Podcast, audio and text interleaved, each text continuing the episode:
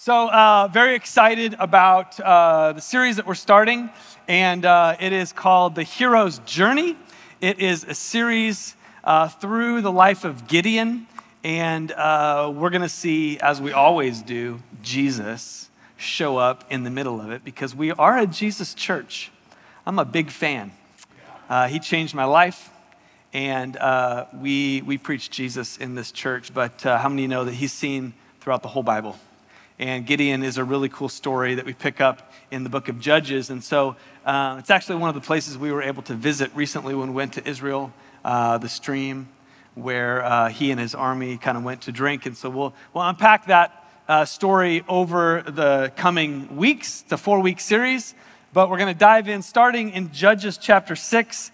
Uh, if you want to follow along uh, on the screen or your tablet, or if you're old school and you actually have a regular Bible, I see Ed on the front row. I mean, teacher's, teacher's pet. Whoa, look at you, Marilyn. Judges chapter 6 and verse 1. It says this The Israelites did evil in the Lord's sight, so the Lord handed them over to the Midianites for seven years. The Midianites were so cruel, the Israelites made hiding places for themselves in the mountains, caves, and strongholds.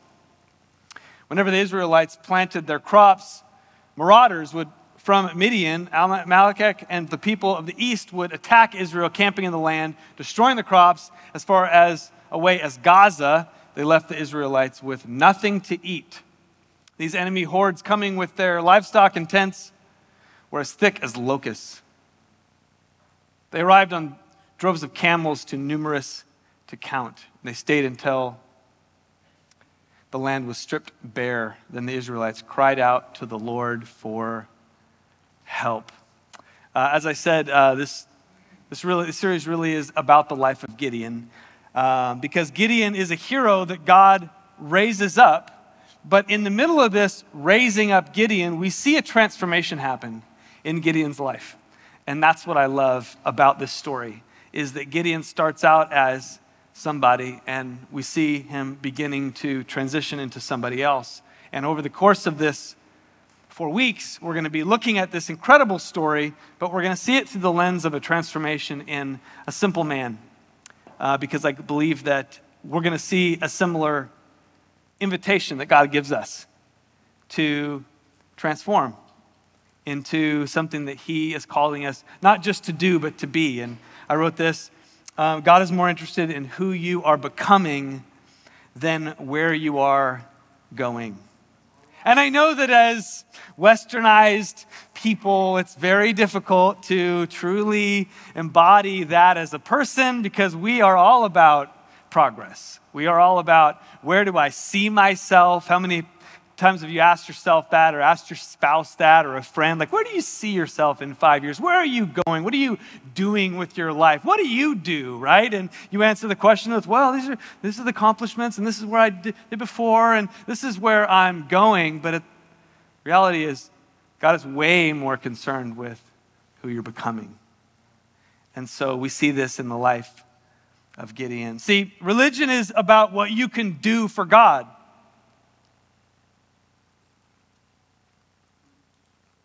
We just let that settle for a minute.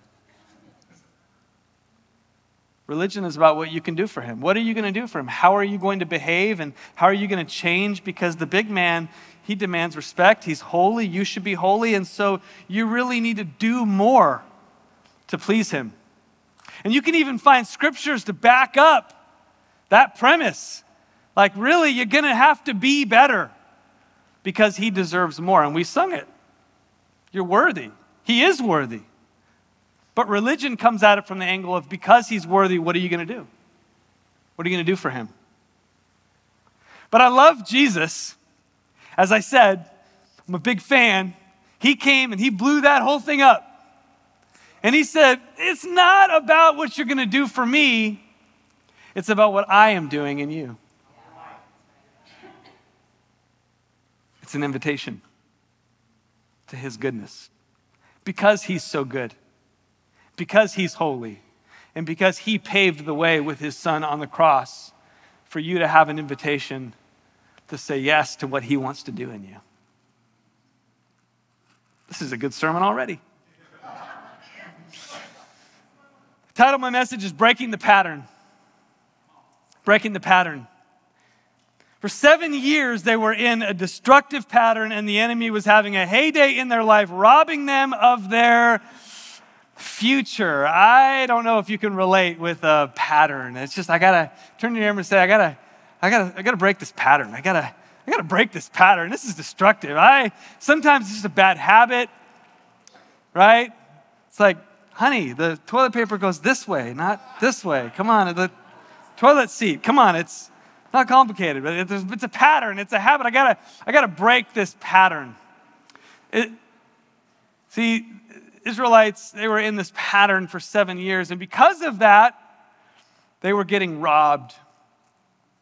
And I love the picture, like as many as locusts were coming in and they were stripping their crops bare. They would plant something. They would try to do something good for their future and good for their family and good for their life. But at the end of the day, there was nothing to show for it because the enemy was robbing them of their future and they were stuck in this, this pattern.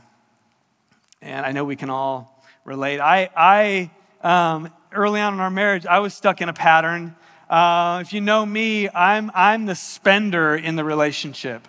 Every relationship, we just did married counseling recently, you know, we're asking the question, like, okay, who's the spender, who's the saver? Because typically in a relationship, that you have one or the other. And if you are both spenders, I'll pray for you. If you're both savers, then we're going to ask you to come over and counsel us because that's a win. How many, how many in the room, being honest, eh, married couples, both of you are savers. There's no spenders in the group. One couple, two couples. That's pretty rare. Way to go. So I'm, I'm the spender, and, and, and, you know, growing up, I, I, like, I like nice things, but I really kind of got, got connected with having nice clothes, and it, it became something important to me. So early on in our marriage, this was when I was like 26, 27, 28 um, I would I would have a habit, a pattern of, you know, at the first of the month when we have some money in the paycheck, right? And I was doing the budget at the time, which was the first, you know, fail. Uh, when, the, when, the, when the spender does the, does the budget, anyway, is a little tidbit of advice. Okay, so, so I, I would, you know, as soon as the check comes in, I'd, I'd go to the mall see if I can. And I wouldn't like shop around for the deals, right? Because if, in my view, like if it's on sale, there's a reason it's on sale because no one wanted it, right? So you go for the stuff that's, you know, front and center as you walk in. It's on display. It's got the lights on it, and of course it's full price because you get what you pay for. Anybody with me? You're like, no, Shane, you are digging yourself into a hole. So, anyways, this was me early on in our marriage and, you know, Heather is, you know, nodding her head like I spent a lot of money on clothes. Now, I justified it because we were youth pastors. So I'm like, babe, I got to like stay cool for the kids, you know? So I would like have cool clothes. Now the kids were probably like, dude, you're trying way hard, too hard. But I mean, I was only 27, so I was still kind of young and I liked name brand stuff. So, anyways, I remember this one time I was going to the mall, first of the month, and I remember thinking like I'm going to regret this because I'm not I'm going to I'm going to hear about it when I go home because Heather's like, "Really? Like you spent another I mean it would be easy for me to spend like 120, 150 bucks on a trip to the mall, right? It's like you buy a pair of jeans and a couple of shirts and you're there. If you shop like I do. So and, and we were youth pastors, we didn't have the money, money for this. Swipe, you know bad pattern. So, anyways, this one time I went to the mall, and I've told this story um, before, but in a different context. I didn't actually share the whole context because I was embarrassed, but I'm being transparent. So, anyway, I go into the mall because I was in a pattern. I was in a pattern of buying clothes. I like to spend my money. Heather likes to save it, and we have much more money now in our savings, and we're way less in debt now because I don't do this, and primarily because Heather does the books. Um, but so I'm going to the mall, and we had a place called uh, The Buckle. And The Buckle, I haven't seen it really around here, but at the time we lived in Texas, and The Buckle was kind of a big place for people in their, you know, middle 30s, middle 20s to buy particularly jeans and name brand clothes. So I loved The Buckle because The Buckle had what I liked. It was super expensive, but I liked going there because I just felt good.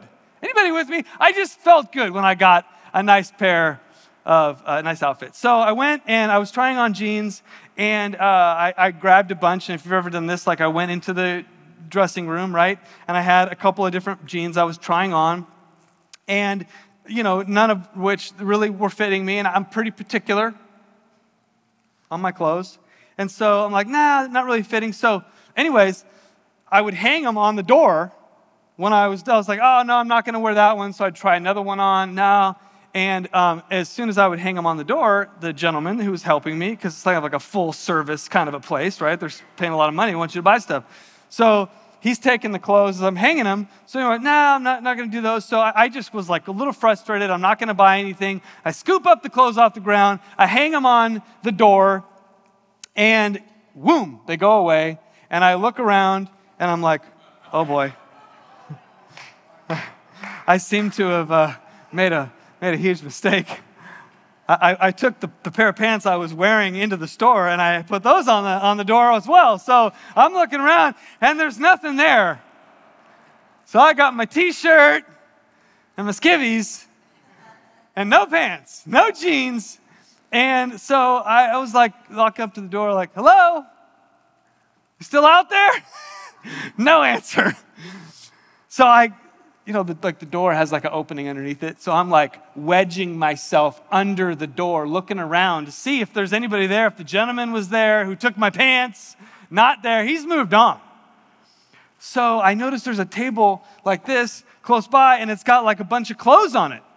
I'm like, I bet you I could reach under and grab something, put it on temporarily, and then go find the clothes that I was brought in with. So I did that. I went under the door and I'm like blindly reaching around. I grab something, pull it under. I'm like, perfect, it's a pair of pants. And as I start to pull it on, I realize that it's like a, size six women's jean with like the bling on the butt.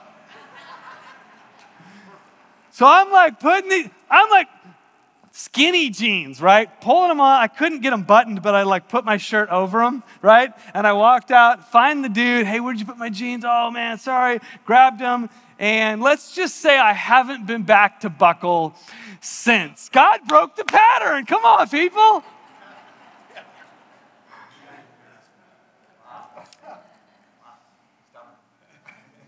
What's your pattern? Where are you maybe just a little bit stuck. And, and religion and even self help books would say, you know, just like make a good New Year's resolution and be better. And to be honest with you, I'm not saying that that's all bad. I mean, let's make some New Year's resolutions and let's try to be a little more disciplined and let's make some good choices like this. That's not bad. But it's not transformative. See, it's okay for us to want to change some things on the outside to improve ourselves. There's nothing wrong with that. But it's when we don't look deeper. This church is called Heart Church for a reason, because I believe that the, that the only true transformation comes here. That our behavior is a byproduct of our inner transformation. Who we are which is why God is way more concerned about who you're becoming than where you're going, because where you're going is a byproduct of who you are. So if I become who God's called me to be, then the trajectory of my life and the people that I get to affect will be forever different. And so we see this in the life of Gideon as they're stuck in a pattern. And I want to read Romans chapter 12, verse 2, because I think it, it paints a great picture of this idea. Do not be conformed to the pattern of this world. But be transformed by the renewing of your mind, that you will be able to test and approve what God's will is, his good and ple- pleasing will. So notice working backwards, how do we find the will of God? Well, we begin to renew our mind and have a different perspective. And, and so, therefore, the patterns of our life will be different and we will experience transformation. And so, this is what God is calling us to. And so, Let's take a look what happens in this story in Judges chapter 6 verse 11. We are introduced to a guy named Gideon. And it says this, the angel of the Lord came and sat beneath the great tree of I like to say Oprah. Uh, Gideon was threshing wheat at the bottom of a wine press to hide the grain from the Midianites. So this gives you a picture of who Gideon is. And this is why they share it because who Gideon is, is somebody who is hiding. So threshing wheat would be something that they would be doing from an elevated place. Why? Because they'd throw, they'd beat the wheat and throw it up, and the wind would take the chaff away, and everything else good would stay. And so it needed to have wind, and it needed to be a little bit of an elevated, uh, elevated place. But unfortunately, Gideon wasn't at, on a threshing floor. It says, interestingly, that he was in, in a wine press. You're ever near a wine press, you'll know that a wine press is down low and it's a place where you walk around and crush the grapes. And so Gideon was literally, he was threshing wheat in a wine press. Why? He was hiding. He's like, I don't, I'm a nobody. I am scared. I am fearful. I don't want to be seen. I certainly don't want to lead anything. And so the angel of the Lord finds Gideon hiding. I love that this is where a hero's journey begins in hiding. Can I tell you that some of the most beautiful oil comes from the place of crushing, the place, of brokenness? You remember when the woman came to Jesus and she said, I want to anoint, I want to anoint you before burial. And it was a place of brokenness because she was not only come to, coming to him broken, but she was anointing him for a place of brokenness. And in that place, she broke the, the, the expensive flask over him. And the Bible says that the, that, that the room was filled with a fragrance. It's a place of brokenness.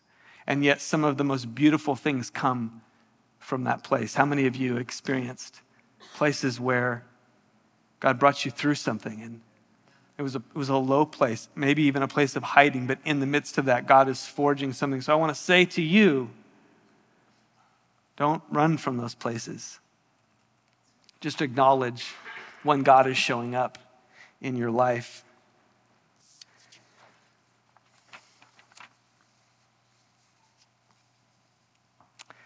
So I want to talk about three simple things. First thing is this God has a new narrative for your life. God has a new narrative for your life. Whether you're hiding or you're on the top of a mountain, in order for the transformation to happen, God has a new narrative for your life. And maybe it's a slight shift. Maybe it's just a course correction slightly, or maybe it's a gigantic overhaul of your identity. No matter where you are, the transformation always starts with God's narrative for your life. And we see it as uh, we break the pattern. Oh, I wanted to mention this narrative. I thought this was interesting. A spoken or written account, the story of historical description of one's life or connected events. And I want to focus on that. A spoken or written account. This is the definition of a narrative. A spoken or written account. What's been spoken over your life? What have you spoken over your life? What in your mind is already written in stone about your life? Now that's that's done. I did that. That happened to me. This is my life. And so it's spoken and it's written. That's that's the narrative. And I believe God is saying, "No, I I actually have the final word in your narrative." And so the angel of the Lord, verse 12 says this Angel of the Lord appeared to him and said, Mighty hero, the Lord is with you. And this is kind of the cliff you know about Gideon. This is kind of the classic thing. Here, here Gideon is hiding. He's like nobody. He's afraid. And the angel of the Lord shows up and says, Mighty hero. Now, like clearly, he's not demonstrating the attributes of a mighty hero. But God begins to change the narrative in his own life. But before we get there, I want to highlight Angel of the Lord. Go ahead and put that slide up there because um, I found this so interesting. And again, we've talked about the fact that we see Jesus everywhere. And what you have to understand about um, the angel of the Lord in Hebrew is Malach Yahweh. That's the word for angel of the Lord. Now, it's not always where you see angel of the Lord because sometimes it's, it's an angel, sometimes it's an archangel, sometimes it's Gabriel. There's a lot of different angels that show up. But this one's Malach Yahweh, which literally means pre incarnate Christ. Now, we know who the incarnate Christ is. That's Jesus, when he came incarnate. But many scholars believe, because of the language, that where you see Malak Yahweh, it's actually Jesus in the Old Testament showing up. You remember when um, Shadrach, Meshach, and Abednego were bargaining with, with uh,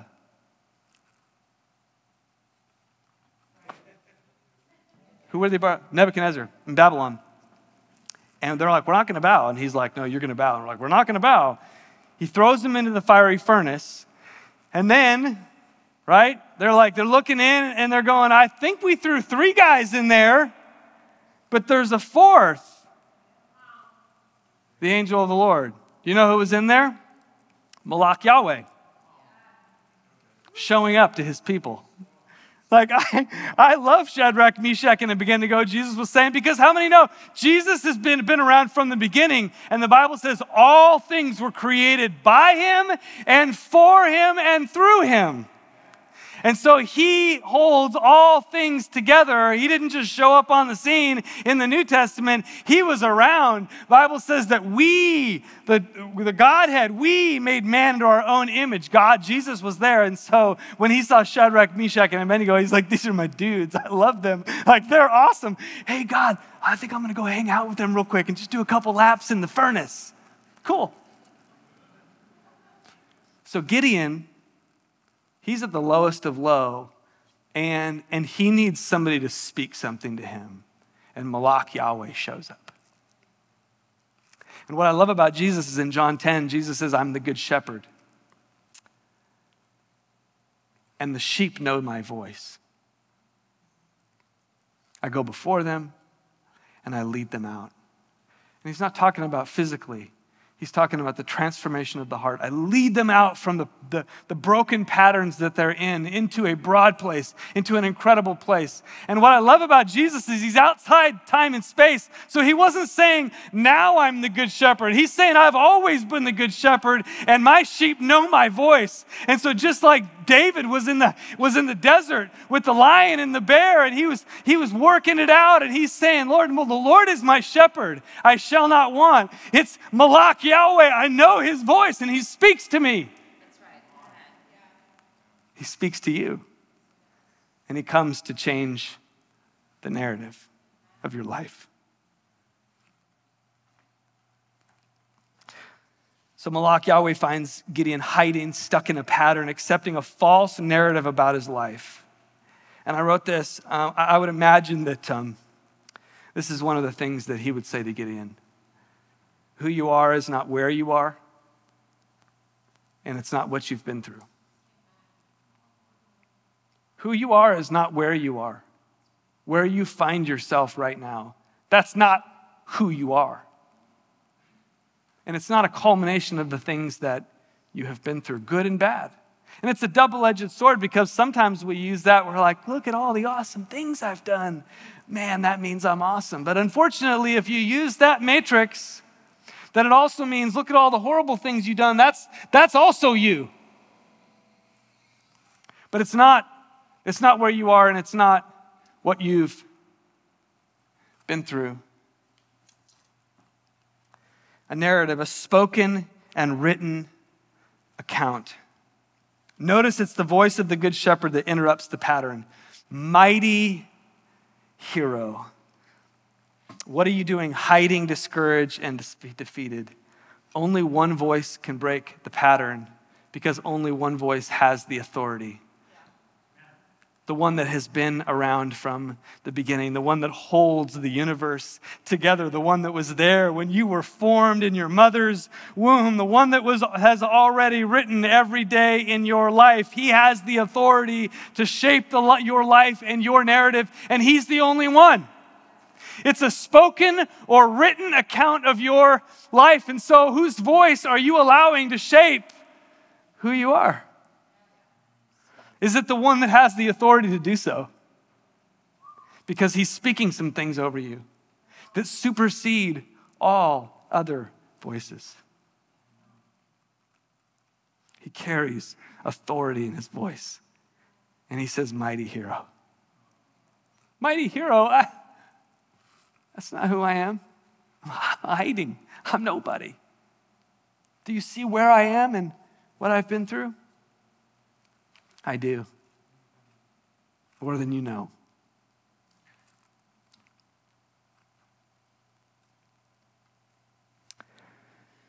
The challenge, and this is point number two your mindset dictates which voice is loudest.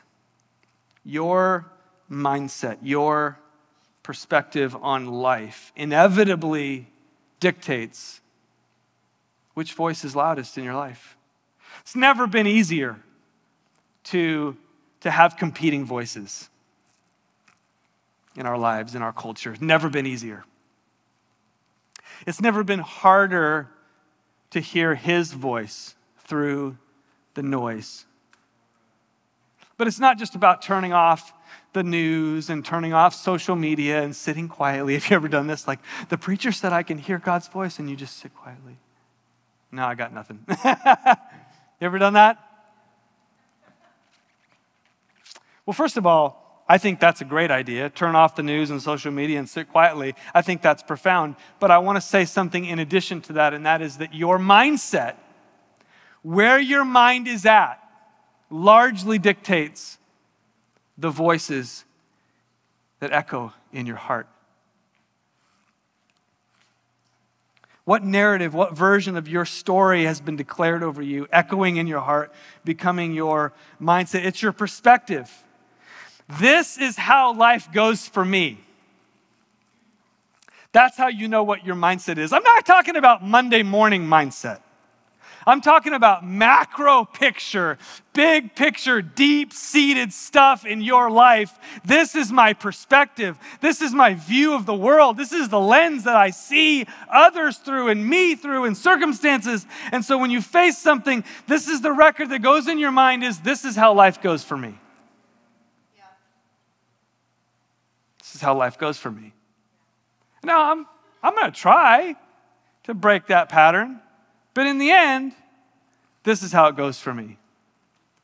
That record playing in your mind is dictating the voice that largely shapes your narrative and we see it in judges chapter 13 it's the most ridiculous thing in the world so so god malak yahweh shows up to gideon hiding and he goes, Mighty hero, I'm with you. Okay, so first of all, an angel just showed up. That's point number one. Epic. And it's not like he didn't know. He wasn't arguing, like, who are you? It was like, oh, yeah, totally. I mean, uh, you know, Jesus in like a shining robe, however he looked, was friggin' epic. And he's saying something about me. He's with me, and I'm like a hero. And, and, and, and here's his response If the Lord is with us, why has all this happened to us? Can you hear the whining voice? If the Lord is with us, why has all this happened? Lord. It's like this low, whiny. So Malak Yahweh slapped him and said, Shut up. No, I'm just kidding. So now the Lord has abandoned us and handed us over to the Midianites. Listen to the certainty. If God was with us, this wouldn't have happened. So now we've been handed over to the Midianites. And this is how life goes for us. Period. Wow. That's so much clarity he has about his life so much certainty. I wonder if you've made some really, really solid assumptions and got a lot of clarity about your life on the wrong thing, listening to the wrong voice. Listen, God, if you were for us, we wouldn't be here. So that's point number one. Number two, we've already been handed over to the Midianites. So that's, that's going to be our future. That's point number two. So that's just the way it is. So I appreciate you coming here and calling something, saying something about me personally. But let me tell you about my life and how things are going and how things will be. This is a powerful reality check for all of us. And I, I was studying this and I was thinking to myself, and I was putting myself in, in Gideon's place, and I'm like, what is he missing? What is he missing? I mean, I'm in, now I'm in the wine press, I'm there, and, and, an angel of the Lord shows up, Malak Yahweh. He's like declaring some things over me, and like a healthy version of me, how would I respond? Because I know what an unhealthy version of me would respond to. We just read it complaining, no faith. What a healthy version. Can I tell you what a healthy version of me would say I would do? I would be in awe and wonder. Like, what? Of all the people that you could have come to, you showed up to me. It's not like he showed up to an army or to a people and declared some things. He found this one guy hiding, came to him, spoke to him specifically and personally, and I would have fell on my knees and would have been like, oh my gosh, really? Is that really you? I mean, I've read about angels showing up in the Bible, but I've never seen it and experienced it. Aren't you with me? Wouldn't there be like some wow factor? There would be for me. It's interesting. See, our mindset is a direct result of, the, of our awe and wonder. Remember when the disciples were in the boat and they thought they were going to die? Big storm came up. Oh my gosh, we're going to die. Buck, buckets of water over the edge. You know who else was in the boat? You know what he was doing? Sleeping. He was tired. He's busy. He's got a lot on his mind. So they come to him, Jesus! Notice the clarity they had. We're going to die. You don't care about us.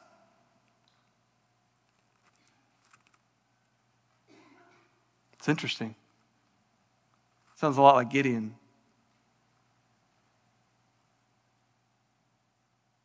And Jesus is like, seriously, guys? The storm stole your wonder.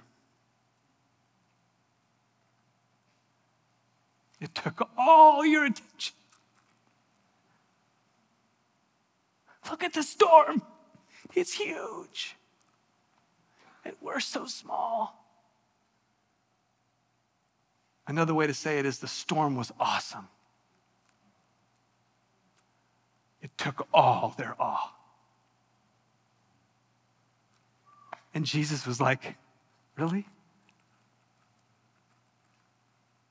You guys should have been in awe wonder that I was sleeping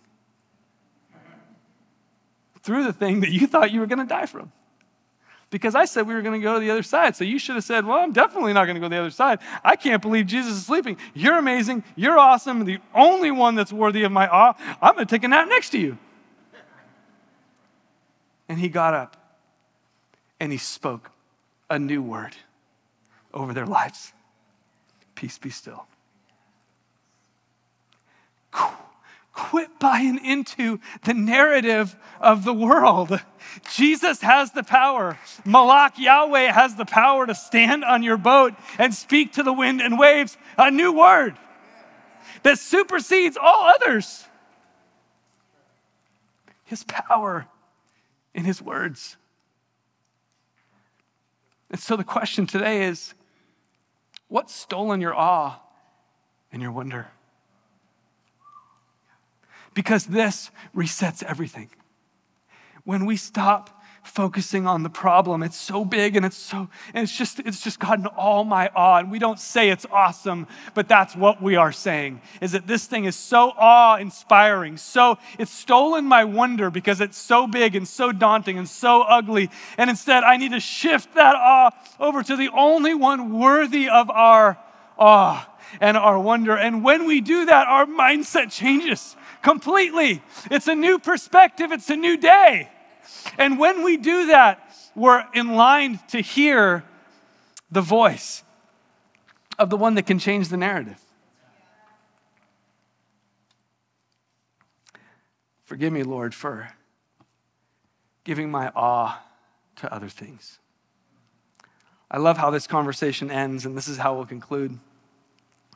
Judges chapter 16, verse 14 says, Then the after he got done whining, then the Lord turned to him and said, Go with the strength that you have and rescue Israel. I love this because he didn't say, Go with the strength that I'm going to give you. I see you. You're the weakest. If you follow the whole conversation, you're the weakest in the tribe and you're a nobody and you're defeated and you're hiding. And I see all that. And so I have come to make you powerful. No. He says, You are a mighty hero. You just don't see it yet. And you have mighty power. You just don't realize it yet. You ever wonder if, if you were to hear God speak to you personally, which we believe we can, but you ever wonder if you were to hear Him so clearly that it was undeniable what He would say to you?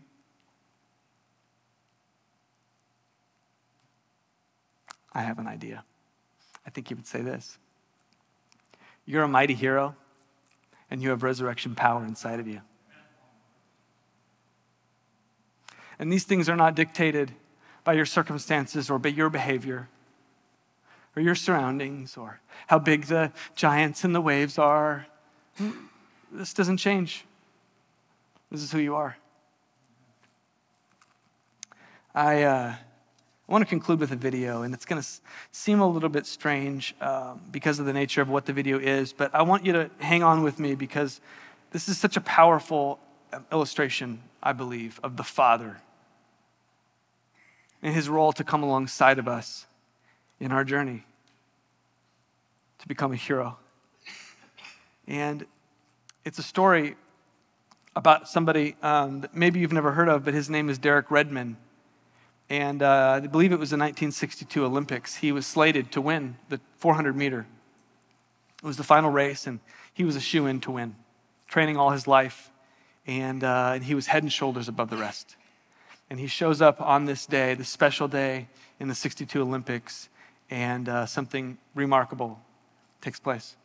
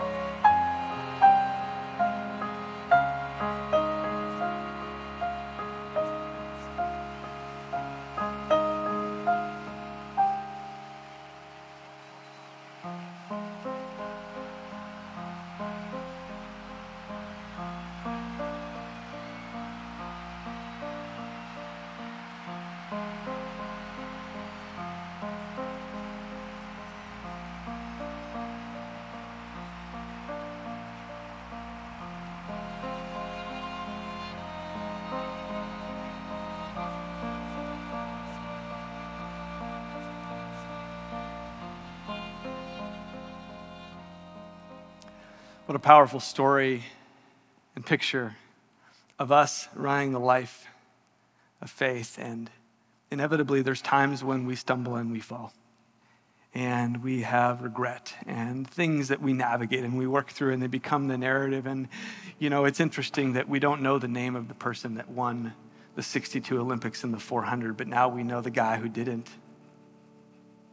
We know the guy who stumbled and fell and had his father pick him up. And don't you love that? They were walking along and people are coming, trying to steal the moment, trying to tell the father, you can't be out here and oh, let him alone and let him do his thing. And the father's like, no, not today. You're not speaking to my son. You don't get the final word in his life. I do. I get to tell him who he is and how he walks this out. So get away. And I just want you to know today that you have the Father and if you allow Him to, He will bring you close. Not because you ran the best race, not because you were the best, but because you just let Him be your Father and He pulls you close and He silences those other voices and he speaks to you about who you are. You're a mighty hero. You have resurrection power. I know who you are. Come on, let's do this together. I'm with you. I'm with you every step of the way. And can I tell you, Jesus hijacked the narrative, narrative of your life on the cross. And because of that, he has the authority to say, Now, you are my son and daughter, and this is what your future looks like. Because I have broken the pattern of sin and shame and regret and hurt and depression and oppression and debt. I have broken the pattern of those things on the cross, and now I've set you free. Will you bow your heads and close your eyes today? I want to give an opportunity just on this special day is We've seen what Jesus can do and what he wants to do. If there's anybody in this room that would say, Today, I, uh, I recognize that um, I need to. I need to invite this Malach Yahweh, this Savior, into my life and allow Him to transform me. I recognize today that I've kind of been doing it on my own. My perspective has been off, and struggling. But I'd like to believe today that uh, He knows my name and that He, if I let Him come into my heart, that He could transform me and give me a brand new narrative. If that's you and just in the privacy of this moment, no one looking around, you just like to say yes, Shane, I'd like to say yes to that. Uh, we just lift up your hand and say, uh, Will you pray for me? I'd like to give my heart to Jesus, let Him in. Let him transform my life. Thank you, Jesus. Thank you, Lord. Thank you, God. Let me put your head down. God, I thank you for these incredible folks that are saying yes to you. So now we respond, Jesus, by saying, Come into my heart. I make you Lord and Savior. God, change me from the inside out. Lord, I thank you that as your church, we are responding to you, Holy Spirit. We're responding to the new narrative as you speak to us. May our awe and wonder be on you. Tomorrow morning, when we wake up, may our awe and our wonder be that you're here, that you want to speak to me, that you love me, and that you're in control. And we gave you praise for that in Jesus' name. Amen and amen. God bless you today. God bless you.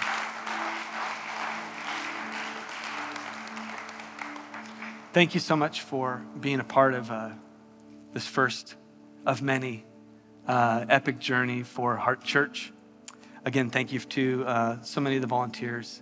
Uh, we would love for you to join our church if you haven't yet and uh, participate in that uh, new visitor lunch in a couple of weeks. But um, in general, feel, please don't feel like you have to rush out. Um, there's tear down that needs to be done, but we're going to wait for a little bit because we're a church first and we want fellowship. And so, please, if you need prayer or if you just like to just kind of stay and hang, uh, this, is, this is the right place for that. So God bless you.